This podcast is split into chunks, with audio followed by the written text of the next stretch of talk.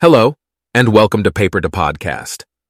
Today we're diving into a fascinating, albeit slightly unnerving topic large language models, or as I call them, the super sleuths of the digital age. According to a paper titled Beyond Memorization Violating Privacy via Inference with Large Language Models by Robin Staab and colleagues from ETH Zurich, these clever clogs can infer personal data like our location, income, or sex from our online scribbles. Yes, you heard it right. No more hiding behind vague posts or cryptic tweets, folks.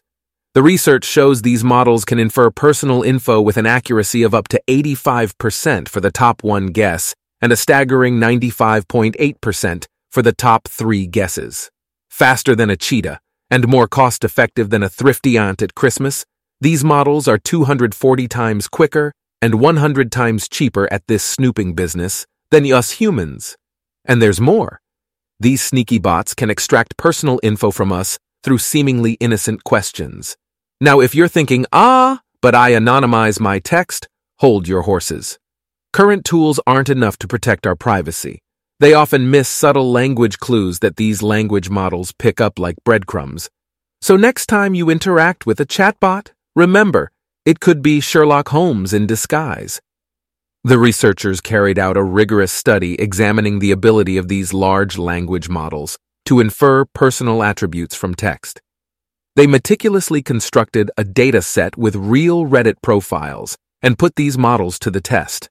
The study also explored the potential threat of privacy invasive chatbots and assessed the effectiveness of common countermeasures like text anonymization and model alignment. The team's thorough and methodical approach is truly impressive. They used real world Reddit profiles for a practical examination of the model's capabilities and handled any potentially sensitive data responsibly. They also engaged in dialogue with tech companies about their findings, showing a commitment to responsible disclosure. However, every study has its limitations. The study assumes online posts reflect accurate personal information. But as we all know, the internet is a playground for reinventing ourselves, for better or worse. The research also assumes the efficiency of these models, which might not always be the case.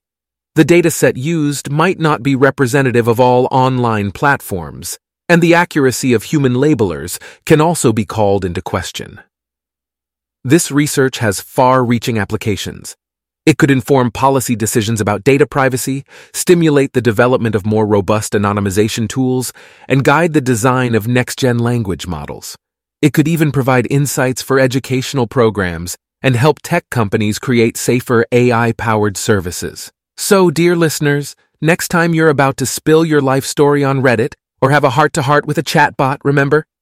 They might be taking more notes than you think. You've been warned. You can find this paper and more on the Paper2podcast.com website. Thanks for tuning in.